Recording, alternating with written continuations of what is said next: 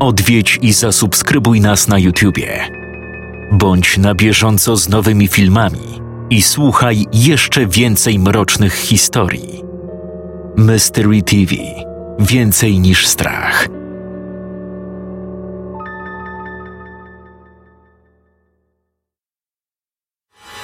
Creepy Wyzwanie. Dziewiąta edycja. Do walki stanęło 16 autorów, którzy zostali podzieleni na cztery grupy. Spośród zaproponowanych w lutym na Facebooku tematów, każdy wybrał jeden, na podstawie którego napisał własną, straszną historię. W tym miesiącu prezentujemy opowiadania z grupy A. Zapraszam do wysłuchania opowiadania Angeliki Wysockiej na podstawie pomysłu Mai Wiśniewskiej.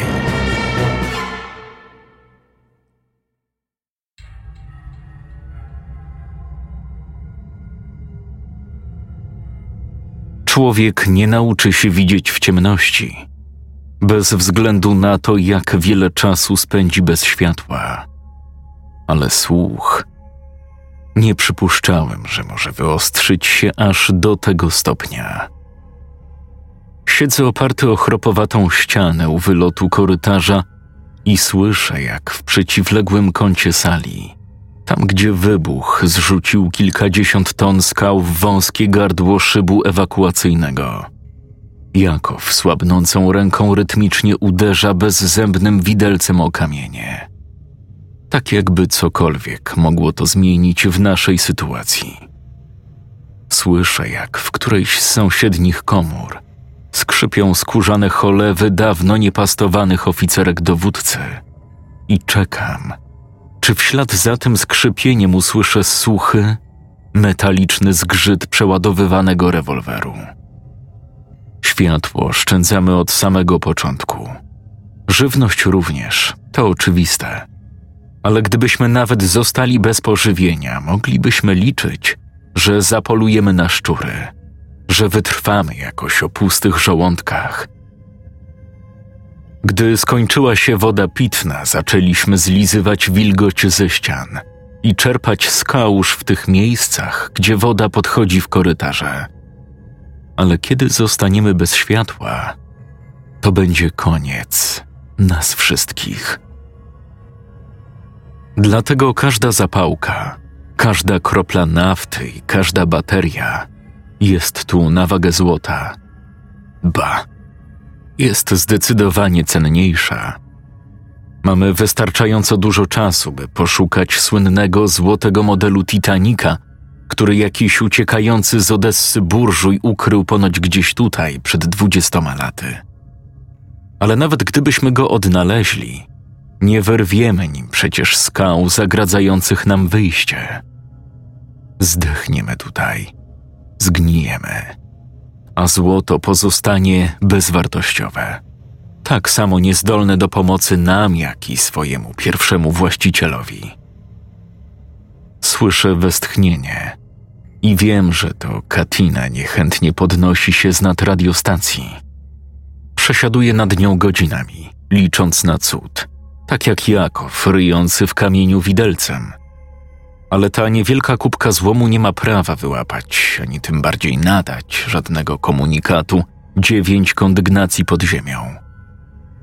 Łączniczka stara się stąpać najciszej jak potrafi, ale i tak wiem, dokąd pójdzie. Wraz z zacieraniem się kolejnych dni, nasze życie, o ile można jeszcze to tak nazwać, nasz byt, przerósł rutyną. Ja nie wstanę nie zagrodzę jej drogi. Nie odezwę się słowem pocieszenia, ona minie mnie i jej kroki przebrzmią obok, po czym powoli ucichną, niknąc w siejącej otchłani korytarza. Katia porusza się po omacku, wodząc dłonią po piaskowcowych ścianach. Doskonale zna drogę. Wie, kiedy skręcić, kiedy schylić czoło, gdy strop gwałtownie się obniża a ja mimo to mam cichą nadzieję, że zbłądzi i jakimś cudem odejdzie zbyt głęboko w korytarze. Tam, gdzie nie zapuszczaliśmy się i tak nie licząc na cud. Tam, gdzie na kamiennej posadzce coraz bardziej gęstnieją luźne kamienie pod nogami. i coraz wyżej podchodzi woda. Łączniczka zaginęłaby w labiryncie bez wyjścia. Odeszła. Zmarła z wychłodzenia czy wycieńczenia. Zostałoby nas trzech, a to już o krok bliżej do rozstrzygnięcia. Z początku wszystko szło zgodnie z planem. W oblanej krwawą pożogą Europie niewiele jest miast oferujących tak wspaniałe warunki do wojny partyzanckiej. Gdy inni odchodzili do lasów lub składali broń, my zeszliśmy do podziemi. W bezkresnych plątaninach korytarzy, gdzie nadal słychać było echa przemytników, kasiarzy i paserów, znaleźliśmy dla siebie idealne warunki. W sam raz, by niepostrzeżenie wynurzać się na powierzchnię ulic tam, gdzie nikt się nas nie spodziewał.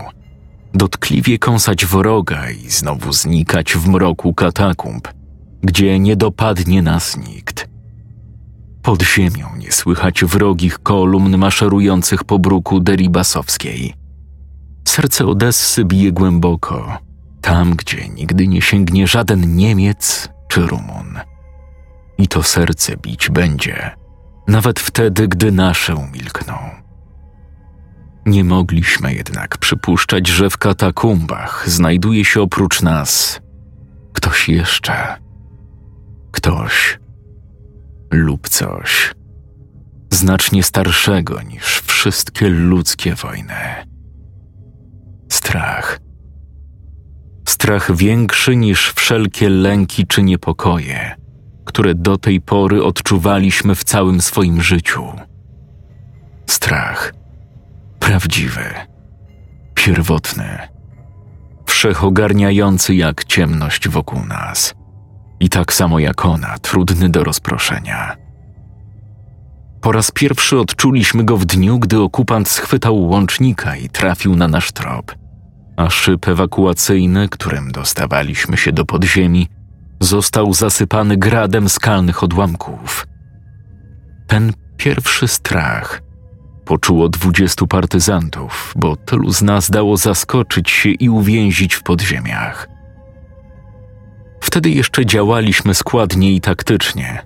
Przeliczyliśmy i podzieliliśmy zasoby. Wysyłaliśmy w głąb korytarzy rekonesans za rekonesansem. Katia jeszcze z prawdziwą wiarą zasiadała nad radiostacją – starając się złowić jakiekolwiek fale.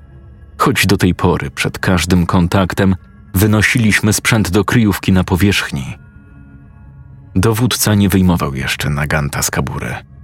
Jakow wraz z przydzielonymi mu żołnierzami usiłował drążyć szyb przy pomocy bardziej perspektywicznych narzędzi niż widelec. Tak było do pierwszej śmierci. Petro, w przeciwieństwie do większości z nas, nie przyjechał tutaj z głębi kraju. On był stąd, w pełnym tego słowa znaczeniu, bo nie tylko urodził się w tym mieście, ale zapuszczał się w niezbadane przestrzenie katakumb jeszcze przed wojną. Nasz miejscowy przewodnik wychował się smagany wiatrem wiejącym z nad Czarnego Morza i to on podśpiewywał pod nosem stary odeski szlagier, zmieniając tylko imię na własne. Z początku braliśmy jego śpiew za dobrą monetę, za przejaw humoru i nieutraconej jeszcze nadziei. Petro wychodził więc na zwiat w tunele, szukając coraz to innych dróg wyjścia na powierzchnię i za każdym razem wracał ze zmarszczonym czołem, a my rozumieliśmy bez słów. Wysadzone, zasypane.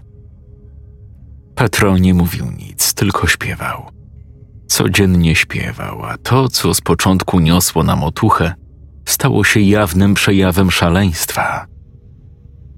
Ten, w którym pokładaliśmy największe nadzieje, pierwszy dał się opętać i wpuścił wszechogarniającą ciemność tuneli do swojego umysłu. Nie wiem, ile dni minęło do tamtej chwili. Pięć, siedem, może dziesięć. Kompletnie straciłem rachubę. Pamiętam jednak, jak któregoś wieczora dowódca podszedł do niego bez słowa.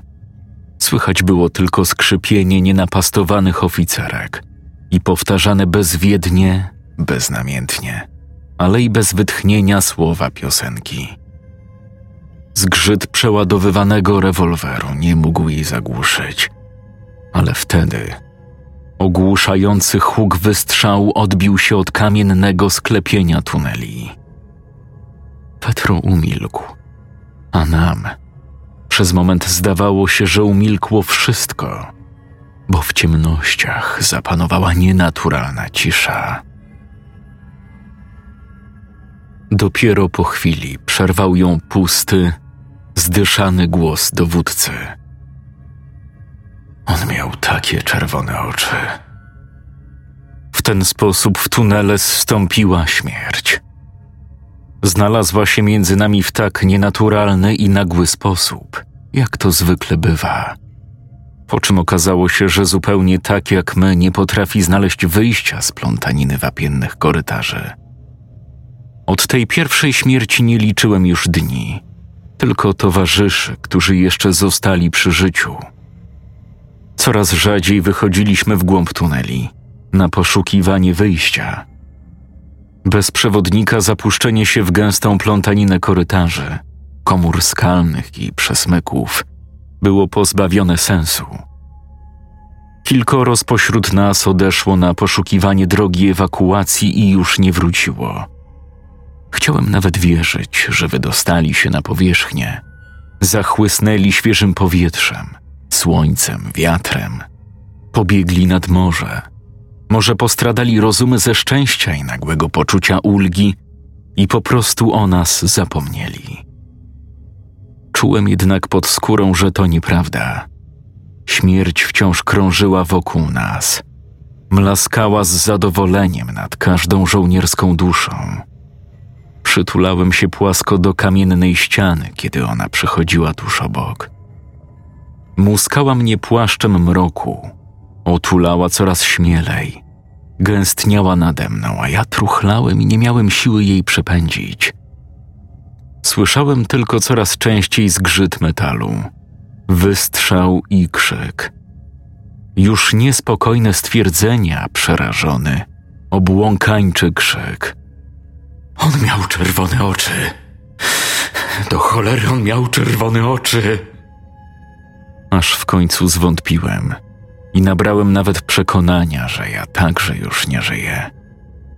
Nie żyjemy wszyscy tylko niektórzy nadal, po śmierci, błądzą w tunelach. Tam głęboko, gdzie pomagałem wynosić martwe ciała, gdy jeszcze władałem swoim własnym. Jesteśmy wszyscy tak samo martwi, tylko dusze nie potrafią odejść. Może nadal nie znalazły drogi, a może żadnej drogi nie ma. Jesteśmy u celu. Po prostu piekło leży pod Odessą. Tylko wrzask dowódcy wybijał mnie z tych paranoicznych rozmyślań, a wtedy zastanawiałem się, jak to możliwe, że znowu kogoś zastrzelił, skoro miał tylko garstkę amunicji do swojego naganta. A nas było tutaj tylko dwudziestu. Rachując nasze dusze i dni, to brakujące, to znów dwojące się w pamięci, dochodziłem do jednego wniosku. On strzela do nas w kółku, ciągle i ciągle zabijając tych samych. I kiedy już byłem gotów śmiać się nad swoim kolejnym wymysłem, nadal chwytając się jak brzytwy resztek zdrowego umysłu, zdawało mi się, że słyszę gdzieś w pobliżu ten dobrze mi znany głos, tę dobrze znaną mi piosenkę. Wszystko zaczynało się od nowa. A może byliśmy tylko jakimś gatunkiem stworzeń żyjących w ciemności, najplugawszego robactwa czy demonów. Wszystko jedno. Słońce, morze, wiatr to tylko rojenia naszych umysłów. Najdoskonalsze rzeczy, jakie byliśmy w stanie sobie wyobrazić. Najdoskonalsze, ale nieistniejące. Jeżeli jednak one nie istnieją, to dlaczego nasze umysły stworzyły sobie wizję okupanta? Czy po to, by nasz marny, podziemny byt obleczony ciemnością i strachem dodatkowo nasycić jeszcze najgłębszą z możliwych nienawiści? Oni odebrali nam wszystko. Swobodny oddech, światło w źrenicach i ostatnie strzępy zdrowego rozsądku. Łudziłem się, że może nagle usłyszę, jak kamienna kaskada osypuje się i skalny zator osunie się w dół, odsłaniając szyb ewakuacyjny. Błyśnie pojedynczy promień słońca, zatańczą w nim drobinę kurzu, pyłu i strachu. Poczuję zapach powierzchni, rozgrzanego bruku. A potem mgła entuzjazmu i nadziei opadała, odsłaniając nie desperację, ale gorzki realizm. Nie słyszałem kroków okupanta na Deribasowskiej. Nie mogłem, ale czułem z całą swoją nienawiścią, że on tam nadal jest. On miał te przeklęte czerwone oczy. Usłyszałem niemalże jednocześnie z hukiem wystrzału. Zasłoniłem twarz dłońmi, spodziewając się dostrzec, zamiast całkowitej ciemności, czerwonawy pobłysk na skórze własnych rąk. Zrozumiałem bowiem, że nie tylko nie słyszę drapania widelcem o skałę, ale i Katia nie powróciła z tuneli. Za prawą dłoń chwyciła mnie żelaznym uściskiem koścista ręka śmierci. Po lewym policzku lubieżnie polizał mnie cierpki i zimny jęzor strachu. A więc stało się to, na co czekałem od tak dawna. To, czego bałem się i zarazem wypatrywałem, a z czym mimo całej swej rezygnacji nadal nie zdołałem się pogodzić. Zostałem sam na sam z dowódcą. Coś tętniło w mroku ogłuszająco głośno. Podejrzewałem, że to mój puls, którego przecież w żaden sposób nie mogłem stłumić, a który mógł zdradzić mu moje położenie. Przybliżyć mnie do tego, co przed chwilą stało się już nieuchronne i niemożliwe do odwleczenia. A ja czułem, że potrzebuję jeszcze chwili, jeszcze kilku oddechów. Jak marne by one nie były, potrzebowałem ich nieodwołalnie. Obłąkaniec z rewolwerem mógł pozbawić mnie ich w każdej chwili, pozostawiając spragnionym odrobiny powietrza. Wstałem, bardzo cicho, starając się nie opierać o kamienną ścianę by przypadkiem nie sprowokować nawet najmniejszego szmaru. Śmierć i strach podskoczyły podniecone i zdawało się, że zaraz zaczną klaskać. Nie zastanawiałem się, co dowódca miał na myśli, kiedy zabijając kolejnych spośród swoich żołnierzy, krzyczał te dziwne słowa. Po prostu był obłąkany. Stracił rozum Przecież nikt oprócz niego nic podobnego nie zobaczył. A jednak sięgnąłem do kieszeni munduru, skąd wyciągnąłem sfatygowany, postrzępiony kawałek materiału. To była kiedyś chusteczka. Strzęp wystarczył w sam raz, bym mógł zasłonić nim sobie oczy. W kompletnej ciemności i tak wzrok był mi zupełnie zbędny, a ja nie wiedziałem przecież, co szykuje dla mnie śmierć. Usłyszałem gdzieś w przestrzeni szczęknięcie rewolweru, gdy dłoń dowódcy powoli zakręciła bębenkiem. Wiedziałem, że on zdaje się mnie szukać. Nie spodziewał się, że to ja mogę znaleźć jego. Zagryzłem wargi. Mocno, bardzo mocno, aż poczułem metaliczny smak krwi. Gorąca ciecz polała się do wnętrza ust – Wypełniła je na moment i poczułem, jakby dodała mi sił. Tylko odrobinę, ale w sam raz, by wykonać ten jeden, starannie obliczony skok przed siebie. Strach odsunął się zdziwiony, ale śmierć runęła do przodu razem ze mną. Oceniliśmy odległość doskonale. Nie na darmo trenowałem zmysły do postrzegania w ciemności. Dowódcę zdradziło skrzypienie oficerek i dzięki temu zdołałem trafić nieomylnie swoją dłonią na jego ramię. Z całych sił zacisnąłem palce na wilgotnej, czy od krwi Jakowa, tkaninie jego munduru. Pociągnąłem ku sobie jak dzikie zwierzę, które chce wbić kły w szyję ofiary. Ale zamiast tego drugą dłonią odnalazłem w ciemności przegub jego prawej ręki.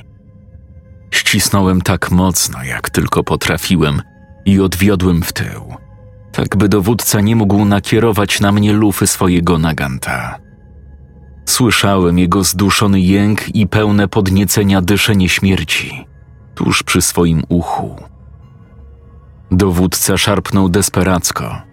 Był jednak jeszcze słabszy ode mnie. Nie zdołał oswobodzić prawicy, a jednak lewą ręką machnął na odlew tuż przy mojej twarzy. Uderzenie, które chciał mi zadać, ześlizgnęło się bokiem, ale jego palce uchwyciły kawałek szmaty i zdarły go z mojej twarzy. Przecież było ciemno, kompletnie ciemno. Nie miałem prawa nic zobaczyć, a jednak zobaczyłem. Dwa czerwone punkty tuż naprzeciwko mnie, blisko, na poziomie mojej twarzy. Czerwone jak świeża krew. Oczy dowódcy. Nie krzyknąłem. Nie zdążyłem krzyknąć, bo moja lewa dłoń sama sięgnęła do cholewki buta, z której sterczał nóż i w panice zgasiła opętańczą czerwień tych oczu, zanim zdążyłem dobrze im się przyjrzeć. On padł bezwładnie na ziemię. Ja osunąłem się tuż obok. Słaby, zdyszany, mokry od potu po tym krótkim pojedynku. Nie próbowałem zrozumieć tego, co przed chwilą zobaczyłem. Nie chciałem. To nie miało przecież żadnego sensu. Strzęp rozumu wrócił do mnie tylko po to, by zniknąć w słabym, ale widocznym przecież pobłysku tych oczu. Stoczyłem przed momentem bezsensowną walkę o swoje życie. Bezsensowną, bo przecież i tak nie mogłem go ocalić. A może łatwiej byłoby zginąć z jego rąk? To on musiałby umrzeć jako ostatni a jednak to mi dane było poczuć, czym jest najprawdziwsza samotność. Dziewięć kondygnacji pod ziemią, pozbawiony światła, pozbawiony dźwięków innych niż własne tętno i oddech. Kompletnie sam. Nawet śmierć i strach gdzieś zniknęły. Tkwiłem tak przez chwilę, która równie dobrze mogła być wiecznością. Usiadłem na wilgotnym kamieniu z nadzieją, że usłyszę któregoś z nich, któregoś z moich dziewiętnastu towarzyszy, a może słowa piosenki i wszystko zacznie się od nowa. Nie wiem, jak długo tak siedziałem. Uspokoiłem oddech. Wsłuchałem się w cichy szum powietrza w tunelach Gdzieś bardzo daleko dosłyszałem kapiące powoli krople wody. W nieopisanej oddali fragment kruszącej skały oderwał się i potoczył na ziemię. I bardzo powoli, spośród tego wszystkiego, wyłuskałem jeszcze jeden dźwięk. A może nie dźwięka, wibrację. Rytmiczną jak tętnienie krwi w żyłach – zrozumiałem, czym jest ten dźwięk. To kroki wrogich kolumn maszerujących po bruku deribasowskiej. Chciałem zawyć z wściekłości, ale w tym momencie poczułem z ogromnym przekonaniem cały sens mojego przeznaczenia. To wszystko było po coś. Ten koszmarny dzień, kiedy zostaliśmy uwięzieni. Obłąkanie, głód, desperacja i beznadzieja. Wszystko stało się jasne. Tylko w ten sposób mogłem uwierzyć, pojąć i zrozumieć. Nie bez powodu odkryłem, że piekło leży pod Odessą. Nie po to, by ci, którzy bezprawnie wkroczyli do tego miasta, mogli odejść stąd, nie zaznawszy, czym właściwie ono jest. Na kolanach po omacku powlokłem się do sąsiedniej skalnej komory. Tam, gdzie w czasach, kiedy byliśmy jeszcze prężnie działającym oddziałem, składowaliśmy w skrzyniach zapasy żywności uzbrojenie, a nawet te kilka kruchych bryłek plastiku. Wiedzieliśmy, że to za mało, by wzruszyć skały zalegające w wąskim gardle szybu. A jednak teraz nadzieja zdawała się wypełniać całe moje ciało. Nadzieja, że wraz z całą determinacją ta grudka materiału wybuchowego da radę utworzyć w skałach przesmyk na tyle szeroki, by ciemność, strach i śmierć zdołały przecisnąć się nim na powierzchnię. Wcisnąłem krótki ląd w ślad za grudą plastików w skalną szczelinę, wysoko nad moją głową, tam gdzie kiedyś był szyb ewakuacyjny. Drżącą dłonią wysupłałem jedną z ostatnich zapałek z pudełka. Przez moment dane mi było zobaczyć światło. Witajcie w piekle. Scenariusz Angelika Wysocka czytał Jakub Rutka.